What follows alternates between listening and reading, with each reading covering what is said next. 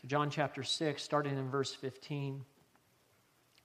You know, what John is doing here is we've been moving through the book of John. John, of course, is trying to help us understand who Jesus is. And I think he's done a very good job in terms of what he's shared, that we understand that Jesus truly is God the Son, and, and that by having that knowledge that we'll worship him for who he is.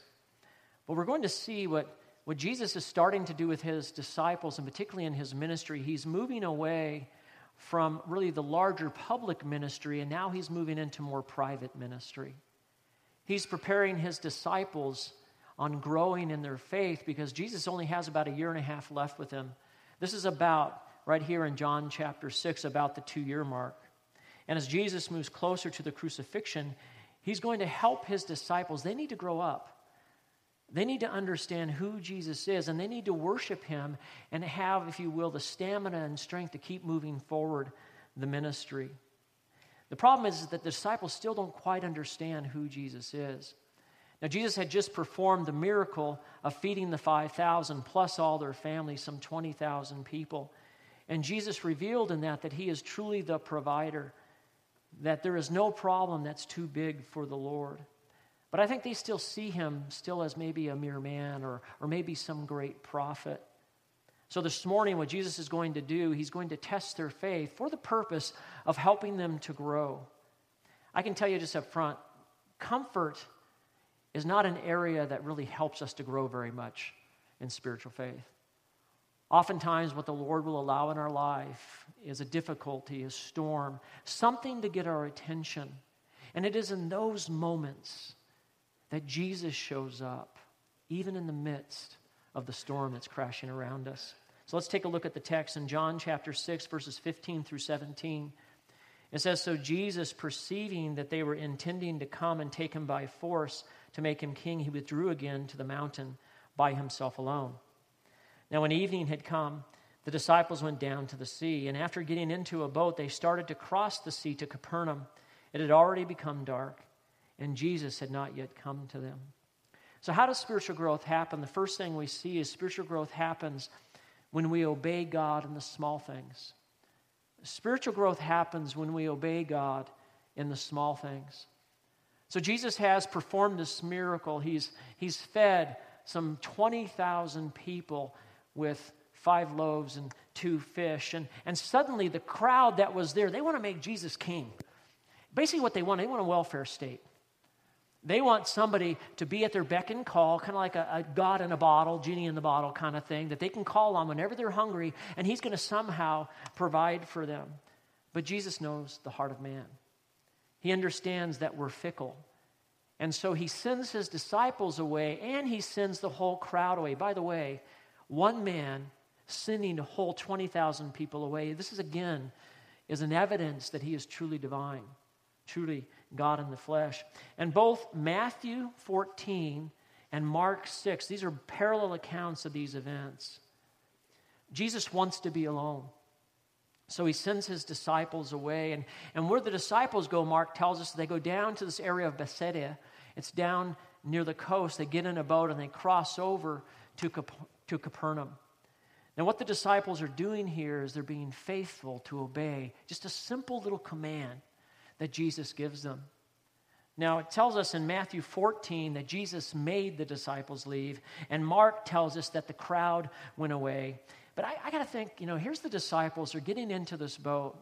Now they've been with Jesus for two full years. Still in their mind, they're thinking that Jesus is going to establish some kind of a kingdom here on this earth. So as they're rowing away from shore, I think suddenly it's beginning to dawn on them. And I think they're a little confused. They're thinking, wait a minute. You just had 20,000 people that said they were going to make him king, and he sends them away. I think they're kind of confused. They're kind of stunned. Why didn't Jesus take that opportunity? Why didn't he take that moment? He could overthrow, overthrow Rome. You know, they could have that Jewish state that they really wanted. And oh, yeah, by the way, they're, they're on each side of him, right? They're the ones ruling with him. But that wasn't Jesus' plan. Now, they did obey the Lord. And that's a very important point here. It's a simple little thing. He says, Hey, guys, get in a boat. I'm not coming with you. By the way, the only other time I could find in Scripture where Jesus sent them away was when he was with the woman at the well. and he sent them to get some food. And so they're used to him always being with them, but he sent them away, miles away. And, and I think they're a little confused, they're a little bit afraid. But we need to understand that everything that Jesus does, he, did, uh, he does with divine authority because he truly is the Son of God. And he sends them away, he sends the crowds away, but he's doing it for a purpose. They need to learn a lesson, they need to grow in their faith. Look at verses 16 and 17. It says, Now when evening came, the disciples went down to the sea, and after getting into the boat, they started to cross the sea to Capernaum. It had already become dark, and Jesus had not yet come to them. So Jesus gives them a command, and they obey him, even though they don't understand. Being in the faithful in the small things, these things matter to God. When something is in Scripture and it's clear, we are to obey it. The small things are important. And often, this is the first step to growing in our faith. We don't always have to understand the beginning and the end. Oftentimes, we just have to understand what does the scriptures tell us for us to obey. And if we understand, we have to obey it. As a follower of Christ, the safest place to be is in the will of God. Now, the crowds, they wanted a king, and they wanted an earthly kingdom. But we know from John chapter 18 that they didn't want the kingdom that Jesus was offering. As a matter of fact, it's interesting. The kingdom, if you want to call it the seeds of the kingdom, it's actually in a boat rowing away from shore right now. These guys are the beginning of God's kingdom on earth. And what they didn't realize through that little step of faith that they took in obedience, there's going to be a storm. And it's right around the corner for them. You know, sometimes things aren't exactly the way we would like it. I shared a couple weeks ago when I preached that my wife and I, after we came off the mission field in England in 1998, that we settled back here in the States, and I went right back into secular work. I've been away from the, from the printing industry for almost two years, and suddenly I was back at the very same company that I had left almost two years earlier. And I was doing the exact same job. I was an account executive. I oversaw large hospitals here in Orange County. And I got to tell you that that first year for me back in the States was kind of confusing to me. When we came back and we started to attend Pacific Hills Church where we had been before, and, and very quickly the, the missions pastor there, he was a friend of mine, he wanted to start a church. And so he took off two months after we landed to start a brand new church plan. And hey, I had some familiarity with that. We had spent two years on the mission field just about doing a church plan. So I said, hey, I'll help you. And so my family, after two months here, we started with this church plan. But I realized pretty quickly once the church got going that we didn't really line up theologically. He wanted to be a Presbyterian church. He wanted to baptize babies. And I just, I couldn't do it. I couldn't find that in Scripture. I didn't feel comfortable with that. And so, just to have a clear conscience, after about five months of helping them with the church plant, we decided that it just didn't quite work out for our family. And suddenly, we're in this search for a church. Now we're back on American soil. I'm back into doing the job that we're doing. Now the kids are doing great. They kind of plugged right back in into American life. My wife was doing great. She, she was able to stay home because the job that I had very quickly, it just started to fire on all the cylinders, and God provided. And I was able to provide for my family. So Karen didn't have to work. Although she had a little part time job as a consultant helping some of the school districts here with autism. And she got called occasionally, but she always worked it around the kids' schedule. And so we were doing pretty well. But I got to tell you, about the seven month mark back, I was struggling. Okay, the family's okay. We found a little house to rent. That was working out okay. And, you know, Karen's happy. Everybody was happy but me. And we were kind of struggling with this area. Where do you find a, a church home? And so we started to do church shopping. Anybody done that? Ah, it was the worst. And maybe some of you are in that place, and maybe you've come here this morning and you're church shopping. But it was a very difficult process for me. I'd always been part of a church, always been active in the church. And so now we were kind of going from fellowship to fellowship, kind of sitting under teaching and listening to different pastors and seeing how the different churches worked. And, and we went to probably five, six, maybe seven churches in about a three month period. And we were praying, we're saying, Lord, we really want a home, a place that you're calling us to be a part of. And and I got a call from a friend, and he invited us to this church in the summer of 1999. We were off a street called Paula, and we were much smaller then. There was maybe 200 people in the church. And, And very quickly, we felt a part of the congregation. And, and suddenly, we realized that this was the place that we were to serve. But I want to share with you something that, that really was a decision point for me and my family. When we came off the mission field, I made a decision, Karen made a decision that we were going to be faithful in small things. We took a look at our life and we made a hard decision that in every area of our life, we were going to say, Lord, is this what you want? And does it honor you, even in the little things? So, very quickly, I had been a missionary on a foreign land. Suddenly, I'm back on American soil. I made the decision, 2 Corinthians 5 says, I'm an ambassador. My mission field's here. Okay, Lord, where's my mission field? It's my workplace. I spend the majority of my time there, so it's got to be the employees there, my coworkers, and all my clients. And guys, I became a witness. I started sharing Christ with my friends and my coworkers and the clients that I served. I made a small decision, although it's really a huge one, and if you haven't made this, you need to. I made a decision that I'd get up every morning early and I'd meet the Lord. I'd pray and I'd read the Word of God. That's a steady, that's a rudder in the sea that helps you stay straight with the Lord. I made a decision how I would treat my family, that I would try to honor my wife and love her and, and raise our kids in the admonition of the Lord and help them to grow up in understanding who Jesus is. I knew in the workplace that I had to be a salesman. There's always a temptation to lie. so I said, Lord, I need to be a man of integrity. Help me to be honest in the workplace. Made a decision with our money. We said, Lord, you give us everything. You get the first fruits back. From the very start, we said we're going to tithe unto the Lord. Whatever God gives us, He gets the first tenth. He gives that thing. Each one of those things, it may seem small, but guys, it matters so much. And then in the area of service, we just said, Lord, we want to serve. What do you want us to do? Okay, where's there a need? First thing we did, Karen and I, we joined the nursery. It's funny, we had a little plea last week for the nursery. There's always babies, there's always needs there. So what did we do? Hey, we helped with the kids. And then very quickly, Karen got involved in the women's ministry. I very quickly became an usher. And then I was asked to be part of the missions team here at church. And I said, Hey, what do you guys do for missions? We go down to Mexico every year. We said, Great, we're going to take our family. So for the past 17 years, we've done 17 trips. I've been at 13 of them. Why? Because that's something that I, I love. It's part of what God is doing. It's the way that I'm made, my family's made, and we kind of just plugged in to those areas, asking God to help us to be faithful in the little things. Now, there's a section of scripture that speaks on this, and it's in Matthew 25. And I'll kind of give you, for the sake of time, just kind of the story. There's a very wealthy man, and he's getting ready to go on a long journey, and he calls his servants to him, and he gives them his wealth to manage. There's three of them. One of them, he gives five talents.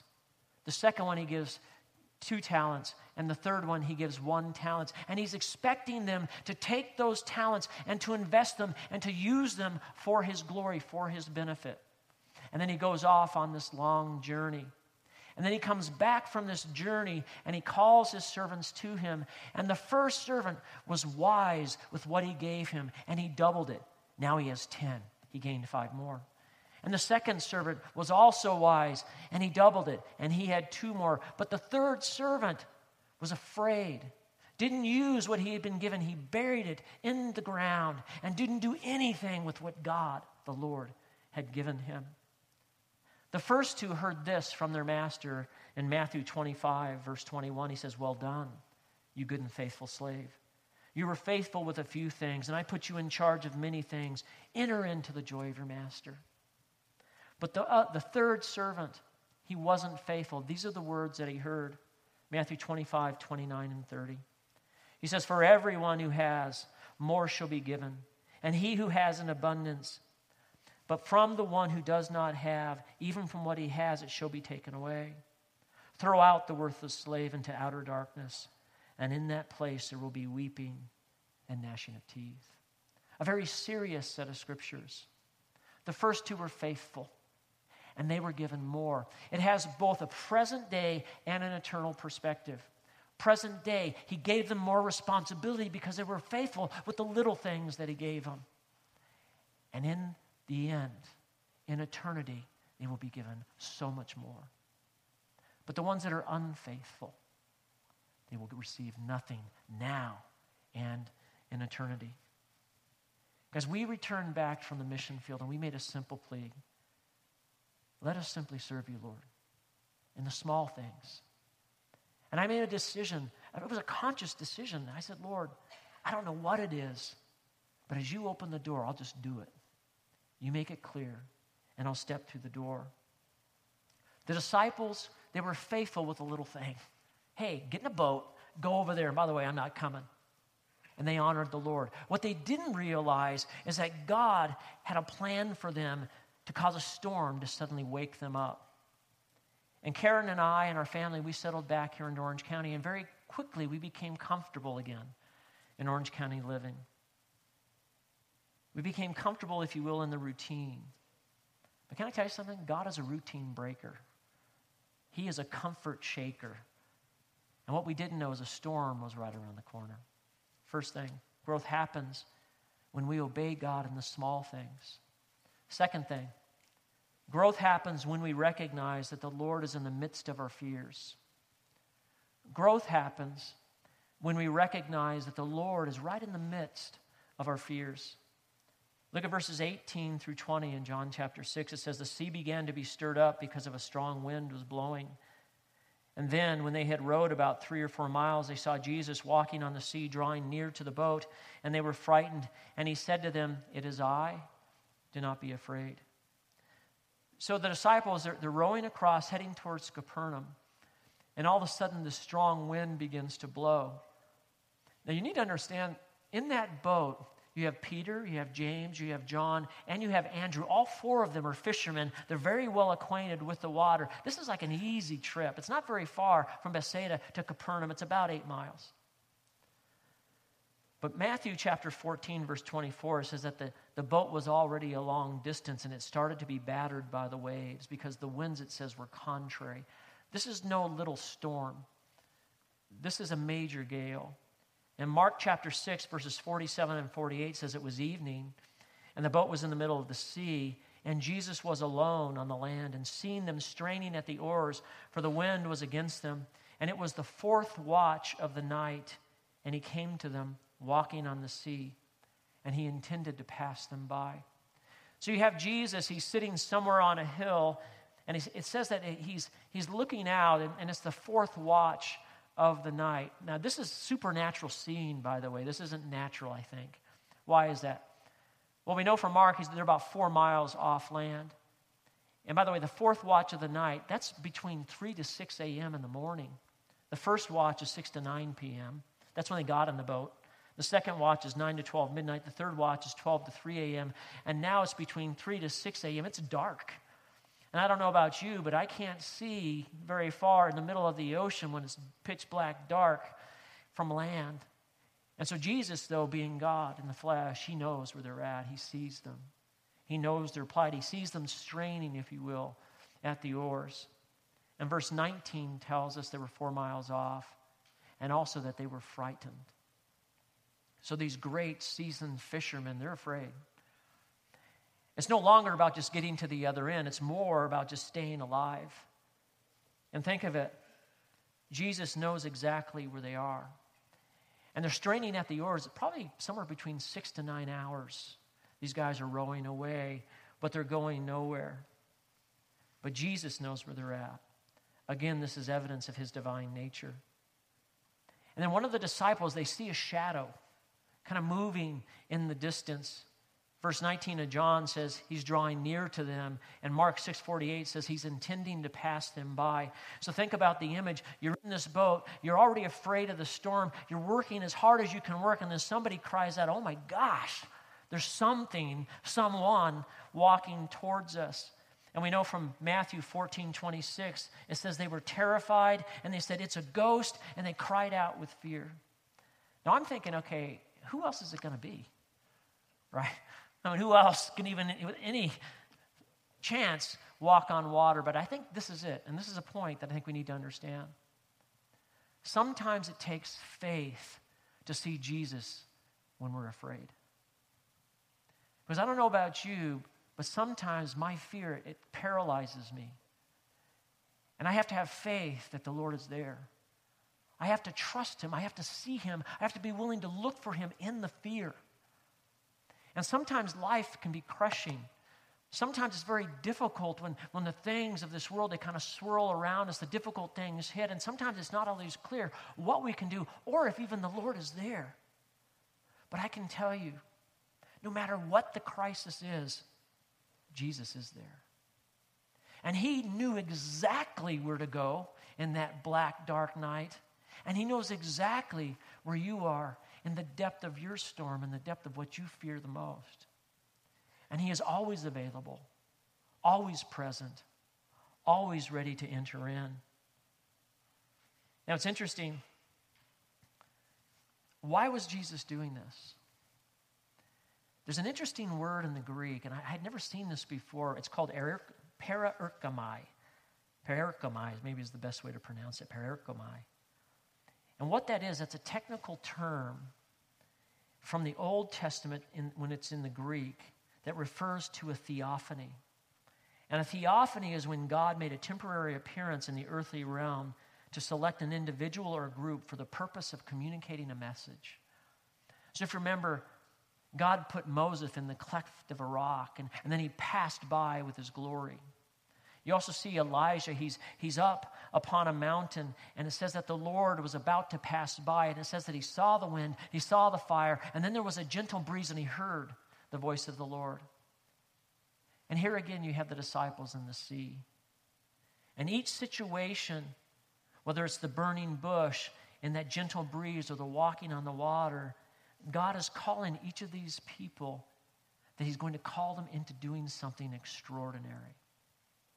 And it is often in those times, those moments when we are most fearful, that God has a call for us to trust Him because He has something extraordinary for us within the midst of that. Jesus here, He's walking on the water and He's revealing who He is to them. They need to grow up. They need to know who He is, and they need to trust Him in the very midst of the thing that they're most fearful about. The disciples, they had obeyed the Lord in a very simple thing. And by the way, because we obey it doesn't mean it's going to be easy sailing. Oftentimes, when we obey the Lord, that's oftentimes when the storms really hit.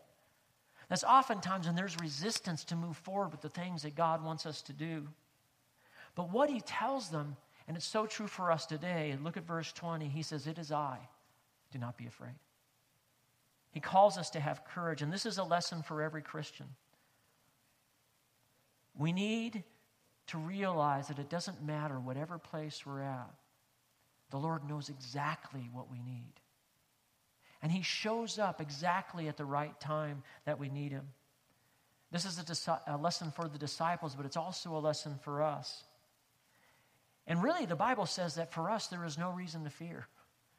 That if you are in Christ, take heart. There's no reason to be anxious because he is always available to us. Now, one of the disciples, Peter, he's about to become a water walker.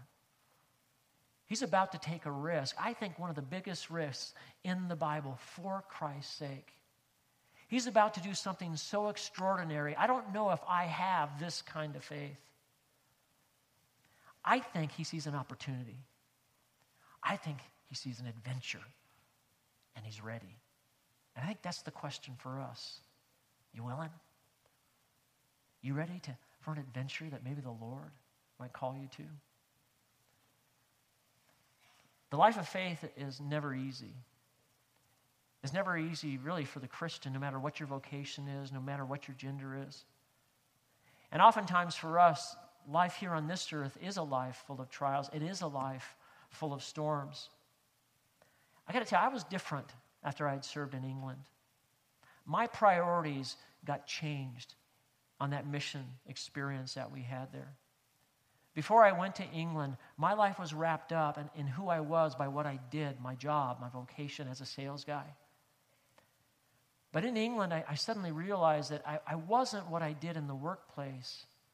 I was who I am in Christ. And suddenly, I, I got kind of, a, if you want to call it a kingdom focus versus a Rob focus. And I realized that my true calling is to serve the Lord no matter where I'm at. And so I made a determination I'm going to be a Christian salesman. What does that mean? I don't know. I'm just going to serve the Lord wherever He's got me. And so it was at Image Printing, and it was with my family. and it was in this church. And I decided, however God wants to use me, I'm just kind of open to that. Because I felt torn. I felt kind of split. I, I, I wanted to serve the Lord full time with all of my energy, but I also knew that, that my wife had kind of come off the mission field, kind of beat up, and kind of I didn't want her to have to work, and so I saw the responsibility as a husband and a father to, pr- to, pr- to provide for my wife. And the only door that was open was the secular job as a sales guy. And so I just determined, Lord, you're going to have to change that if I'm going to serve you in any other way, but this is my mission field. This is where I'll serve you. And so I started asking the Lord, Lord, how can I serve you? And God opened up doors. I got asked to be part of the missions council here at the church, and so I got involved in that. And, and then I got then I saw that you know we were taking trips down to Mexico, and I just started joining in on those trips. And with our family, we started to serve. And Karen and I just started to to figure out ways that we could be available. Neil asked me to be part of the leadership team here in this church in 2001, and I was part of the, the board that made the decision to buy this building when we bought this building. But I got to tell you, I had a life changing trip that really kind of radically impacted me for the Lord's sake. Previous youth pastor, Pastor Jason, came to me at a men's retreat, and, and he said, Rob, we're, we're going to go to Thailand. We're going to go into a refugee camp, and it's going to be rough. And he says, But I want you to co teach with me the youth in that camp. Pastor Neil's going to be doing like a pastor's conference, but then we're going to have about 100 plus youth. And he says, I want you to go with me. And I, man, I came up with every excuse not to go on that trip. That was on a Friday. I'm like, I stayed up all night wrestling with the Lord. I mean, God, I can't afford it right now. And I'm, working, I got way too much work. And you know, I got all these things. I had all these reasons why I shouldn't do it. And by the way, I hate bugs. And I'm thinking Thailand, there's like some big old bugs there, man. So, you know, like everything was laid out before the Lord. But two things at the end of that night, I knew the Lord had called me. And here's why I've been praying. And I've been asking the Lord for two things. One, I'd ask the Lord specifically, God, would you open up new avenues for me to teach the Word of God? Here you go, right before you. And I said, Lord, would you open up maybe a new opportunity of ministry that I haven't tried before? Here you go. And so at the end of that night, in the early morning, I, I, I, surrendered my will to the Lord to go on that trip, and I'm so glad I did. On that trip, my heart kind of broke for the people in that refugee camp. And I don't know exactly how to explain it, but He softened me for God's work. And also, it gave me a chance to get to know Pastor Neil differently than just in the environment of our church. I saw him as a man of integrity, a man who really served the Lord. And, and also, he kind of bound our hearts together as two brothers in the Lord. And, and that really, I think, set the stage where in 2004, Pastor Neil came to me and asked me to be part of staff here. But I got to tell you, that was a big storm for me when Neil asked me to be part of this church. And I'll tell you why. I was comfortable. Man, was I comfortable. I had a job, it was sweet. And I'm kind of built to be a sales guy, and I was making a lot of money and I didn't need to have my family work. And I still was serving the Lord. And I kind of came up with this in my mind. Well, God, I'm sharing Christ with the people at my workplace, so I like my boat. I mean, this is soft. I got, I got padding all around. I'm comfortable, Lord, and I'm serving you. We're safe, right? We're good. No. God started a storm in our life because He wanted me out of the boat. He wanted us out of the boat. I got to ask you are you safe right now? Are you too comfortable? Two things. Growth happens when we obey God in the small things. And growth happens when we recognize that the Lord is in the midst of our fears. And there's a third one growth happens when we give up our comfort to obey the Lord. Growth happens when we give up our comfort to obey the Lord. This particular one hits Orange County Christianity right between the eyes because our whole culture is built around affluence and comfort. Look at verses, well, actually, we're going to go to Matthew chapter 14 on this one, and we're going to start in verse 28. Matthew 14, verses 28 through 31. Peter said to him, Lord, if it's you, command me to come to you on the water. And he said, Come. And Peter got out of the boat, and he walked on the water, and he came toward Jesus. But seeing the wind, he became frightened and beginning to seek, sink, he cried out and he said, Lord, save me. And immediately Jesus stretched out his hand, he took hold of him, and he said to him, Oh, you of little faith, why did you doubt? Now, this is a, a very well known story in the Bible, and I'm sure most of us have read it a number of times and have heard it. But I learned some lessons again as I went through this study, and I hope it helps you as well. Peter recognized the Lord in the midst of the storm, if you will, in the midst of his fear. He realized, I think, right there that this was Jesus. I mean, think about the scene. You got the small boat, it's crowded in with 12 disciples. The, ra- the waves are crashing against the sides. The wind is blowing, and all of a sudden there's a figure off in the distance, and, and they recognize it's a man. And, and put yourself in Peter's place. I think he suddenly has insight that this might be the Lord. And all of a sudden, instead of this being fearful, suddenly there's a mix of that fear, but also kind of that sense of adventure. You know, like Jesus. And by the way, Jesus isn't in the boat. Where is he? He's out of the boat. And what does Peter want to do? He wants to be where Jesus is. More than anything else, he wants to be where Christ is, and that's such a good thing for us. Because sometimes, I mean, let me just tell you, sometimes we think the safest place is in the boat, but there's no guarantee that it's any safer in the boat. The safest place is always where Jesus is. And so Peter, by faith, and I think it's kind of like this, he's like, okay, this is it, man. I'm stepping in. And he steps out of the boat, and I think first he's got a hold, right? He probably has the boat, but then he lets go.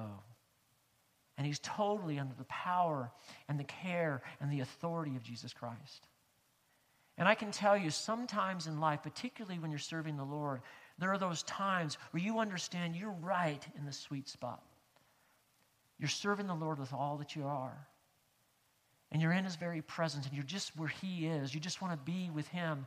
And for other people, it looks scary. It is the scariest place to be. But for you and for Peter right now, man, he's right where God wants him. And he's walking on water. He's the first normal human being to walk on water. In fact, he's the only normal human being to walk on water. What an exciting experience. And I have a lot of esteem after I went through this message for Peter. The Lord was in the water, and that's where Peter wants to be. And I got to tell you, I think there's something in each of us that's calling us to that, don't you think? That sometimes we know that God is calling us out of our comfort we understand He's calling us to do and to try something for the glory of the Lord that goes beyond what we can do. The problem is, is we're afraid. And the problem is, most of the time, if I'm honest, it's comfortable. So that's the question What's your boat? What is your boat? What is the area of comfort for you that for whatever reason you're unwilling to move out in faith for the Lord? I love the way John Ortberg puts it. He said, Want to know what your boat is? He says, Your fear will tell you. What is it that produces fear in you, especially when you think of leaving it behind and stepping out in faith with the Lord? I'm going to read that again. Want to know what your boat is? Your fear will tell you. What is it that produces fear in you, especially when you think of leaving it behind and stepping out in faith? What are you afraid to lose if you're going to follow after Christ? What are you afraid that He might ask you to do? For some of you, it might be a career. That was one of my fears. I had gotten back in the routine. And some of you, your identity is so in what you do that you have a hard time distinguishing your identity in Christ and your identity in your job. Maybe He's asking you to somehow figure that part out right now. For others of you, it might be a relationship. You know it dishonors the Lord. But you're so afraid of being alone. But maybe God is calling you to trust Him, that He will provide what you need. For some of you, it might be a hidden secret. Some of you might have something that nobody else knows about. It might be an addiction. And it's got a grip on you. And you're actually afraid of the shame. And you're afraid that if that gets exposed, but can I tell you something? There's freedom in Christ. Whatever your boat is, whatever this area of fear is, God is always calling us out of that to come to Him, to always be where Christ is. And so, Peter, we see, he, he takes a step of faith. Look at verse 28. He says, Lord, if it's you, command me to come to you on the water. By the way, that's a great prayer. Lord, I sense that you're calling me to something. Lord, help me. Lord, call me. Let me know what you want me to do, Lord. That's a great one. And what does Jesus say? Come. Come. Now, I just want to tell you if you hear Jesus say come, you better go. If he speaks to you and he says, I'm calling you, there's no better place to be than where he's calling you. And he says to Peter, Come. And Peter got out of the boat and he walked on water. And I think with him, there's all those emotions stirring, right? I think part of it is joy and delight. Wow, what an experience to actually walk on water and to have the Lord before you. And, and he sees Jesus and he's just walking towards him with the thrill of being used by God in such a special moment right there. But what's the problem? Did you guys see it? Peter takes his eyes off Christ. And he begins to look at the wind and the waves. He begins to look at the things around him. And the amazing thing is, it was there the whole time. Peter's walking towards Christ. He's walking on the water. The, the waves were big, the winds were roaring, but what did he see? He saw Christ. And oftentimes, our biggest struggle in the midst of the trials that we have, in the midst of the storms of our life, is that our eyes really aren't on Christ. They're at the stuff, they're at our problems, and we don't have a focus on Him, and so we struggle and we begin to sink. But I love what happens is when Peter, that reality sunk in, when he began to, to sink, he began to see the wind. It says right here, he became frightened, beginning to sink. He cried out, Lord, save me. He knew where to run, and he knew where to call. That reality sank in for Peter. Now he's terrified. I, I think it's important for us to understand another principle here. Sometimes when we never really even look at Christ before we ever get out of the boat, so all we ever see is the wind and the waves, and so we never leave the safety of comfort. And oftentimes God is calling us to do that. Are you willing to risk it all for Christ's sake? And you can because Jesus is more powerful than any storm. And here's a deep truth about water walking fear never really goes away, does it? You know what I mean? I mean, whenever you really want to serve the Lord, whenever it's time to grow, it involves going into new territories. It involves trying things that perhaps you've never tried before, taking on new challenges that you've never, ever expected that you'd ever be called to do. One writer said this he said, Fear and growth go together like macaroni and cheese. It's a package deal. I love Henry Blackaby. Henry Blackaby says this he says the first response to a God sized calling is generally fear.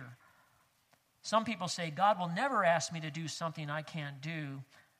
And I've come to the place in my life that if the assignment that I sense God is giving to me is something that I know I can handle, then I know that it's probably not from God. This kind of assignment God gives in the Bible are always God sized. They're always beyond what people can do because he wants to demonstrate his nature and his strength and his provision and his kindness to his people and to the watching world. This is the only way that the world will come to him and will know him. Do you have a God sized calling? Has God laid something on your heart and you're like, man, Lord, I'm so afraid? That's actually a good place to be. That's a sweet spot with the Lord because He always meets us right there. But we have to be willing to get out of a comfort. Now, in verse 30 and 31, and this is why I think I so appreciate Peter, he took a risk. He said, All right, I'm out. It says, Seeing the wind, he became frightened and beginning to sink. He said, Lord, save me. And immediately, Jesus stretched out his hand and took hold of him and said, Oh, you have little faith, why do you doubt? Now, not only did Jesus grab a hold of Peter, I think Peter grabbed a hold of him. And isn't that the way it works? And that's the way it's supposed to work in the Christian faith. And some people say that Peter failed because Jesus said, Oh, you have little faith. But can I tell you, Peter had little faith, but I think it was great faith. Because you had 11 other disciples in there that had no faith, they were unwilling to risk it. But Peter was willing. I was asked to come on staff in 2004. Now, we've become very comfortable again in Orange County living, and it's really easy to do here. We come off the mission field, settled back, the career was going, the kids were happy, Karen didn't want to work. I mean, everything was exactly the way we had planned it. I had this retirement program, guys. It was just killer. And not only was I putting money away in the 401k, but I also had this separate thing, which was stock options. And man, it was like that golden umbrella deal. In fact is, right now at my age, I would have been retired. But suddenly there was a storm. And in the midst of that storm, I knew that it was the Lord that was calling for us as a family to take a step of faith. And sometimes you just know it's the Lord. Now, how do you know? Well, I don't know how God works in your life, but and I don't know what He's calling you to, but this was a particular storm, a particular call on my life. And one of the authors that I like to read is Alistair Begg when it comes to ministry, and he, he has a really good book called On Being a Pastor. And he talks about the, the call of God for those that are called in pastoral ministry. There's usually an inward and an outward call. I had an inward call. It was, a, it was kind of a burning desire to serve the Lord, and it was increasing as every year passed. And I didn't exactly know what to do with that, but I wanted to always preach, always teach, and always evangelize. And, and, and I was constantly trying to figure out ways that I, if you will, could make that happen. And then, then the outward call came. The leaders of our church said, Hey, we think God's calling you to be a pastor here. And so suddenly, that reality that was kind of inward was suddenly placed with an outward call. And Alistair Begg says that when those two meet, it's time to move. Well, I was asked in 2004, but I had a really hard time trusting the Lord. I'll be, I'll be straight with you. I was afraid. And I was afraid in three areas. One was financial. Two boys getting ready to go to college. Okay, I can afford that when I, when I have my current position, but I knew that being the salary of a pastor, there was no way, and so I was afraid of that. Number two, my wife didn't have to work. And I felt the responsibility as a husband to, to give her that and to not have to be with the kids. That, was important to me. But number three, I had no training in pastoral ministry. I didn't have a seminary degree. I read my Bible in the morning. I mean, I just didn't feel qualified or, or ready for that big call. And God took each one of them individually and broke them down. The call financially happened at a missions conference. First speaker up on Friday night, he gets in the pulpit and he looks out at the audience. I felt like he was looking at me and he says, Do you have a condition for God? And I was like, Yeah. And he says, I had a condition before I came into full time ministry. And my condition was my son had to go to college and I didn't know how I was going to pay for it. I'm like, oh, great. And he went and he just laid out this text that just dealt with all my objections. Right there that day, you were there, Chester. I stood up and I handed it over to the Lord. For my wife's work, we got together and we prayed. And my wife had been a teacher, and we looked at her times if she went back into teaching, and they were exactly the same as our kids. She'd be home when they were home, and we're like, wow, praise the Lord. But now came the big one. I wasn't ready, I felt like. I didn't have a seminary degree, I didn't know what to do about that. But then I remembered that God, He equips you when He calls you, but you got to be willing to step out. And I stepped out. In 2006, April 14th, I got out of my boat and I stepped into full time ministry here at this church. And I cannot tell you how glad I am. And there have been major storms, and there have been difficulties, sometimes way too big for me to handle. But Jesus has always been there, He has always been present, and He has never let me or my family down. Growth happens when we obey God in the small things. Growth happens when we recognize the Lord in the midst of our fears. Growth happens when we give up our comfort to obey the Lord in the last one. Growth happens when we give Jesus the worship that he deserves. Growth happens when we give Jesus the worship that he deserves. There's two different texts here. I'm going John chapter 6 verse 21 and Matthew chapter 14 verses 32 and 33. It says, So they were willing to receive him into the boat, and immediately the boat was at the land in which they were going.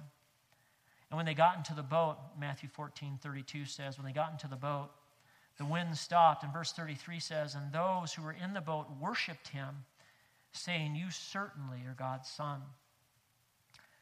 So I want you to know that this event, it wasn't just one miracle. There were actually probably more than four, but I, I see four very clearly. There are four miracles that happened in rapid succession. Number one, the first miracle, of course, is Jesus walked on water. That's the first one. The second miracle is that Peter then walked on water. There's a third one, and it's right here in Matthew. It says that, that when Jesus got into the boat, the wind stopped. That storm just, shoom, that's a miracle. And the fourth miracle is there in John. When they got into the boat, immediately it says they're at their destination. Now, they were only about four miles out, so that's another four miles or so to go. So, wow, four miracles. Why did Jesus do that? Now, some would say, well, they were in trouble and Jesus needed to come and rescue them. No. That is the heart of our God. He is a rescuing Savior. You know why He did that? So they would worship Him. They would see who He is. And they would give Him the worship that He deserves. It's not that He needs worship, they need the worship. We are designed by God to worship. And these disciples, they were missing it. We know that from Mark 6:52. It says that they had not gained insight from the incident of Jesus making the miracle of the loaves because their hearts were hardened. They didn't get it when Jesus did that miracle with the 20,000 people, but they got it this time. Because in verse 33 it says, all those in the boat they worshiped him, saying, "Certainly you are the son of God." I think the disciples here learned such valuable lessons, and it helped them to worship Jesus for who he is. One, first thing they learned, wherever they are, Jesus knows where they're at. What a valuable lesson. No matter what the storm is, no matter what the trial is, he knows exactly where you're at, and he knows exactly how to get to you. Two, Jesus helps. He shows up. He is a strength in time of need. He never leaves, he never forsakes. And three, Jesus brings them home. And he will always bring us back to the most important place, which is his worship, a place of worship in him. All this reveals that he deserves our worship. And that's the question does he have your worship this morning? I've been part of this church now in terms of pastorally for 10 and a half years. I've been here since 1999. And it's been such a pleasure and a privilege for me to be part of what God's doing in this church, seeing Him bring each of you to a place of worship and actually being part of that process here. And my desire is that the Lord would be honored, honored by everything that we do and say. Not only does He deserve our worship, He demands our worship. The question is, will we give Him it? Let's pray. Father, we thank you for the Word of God. We recognize the work that you have done. We thank you, Lord, how you used this event in, in the disciples' life to draw them to the point where they would worship you, to give you honor and praise as you deserve.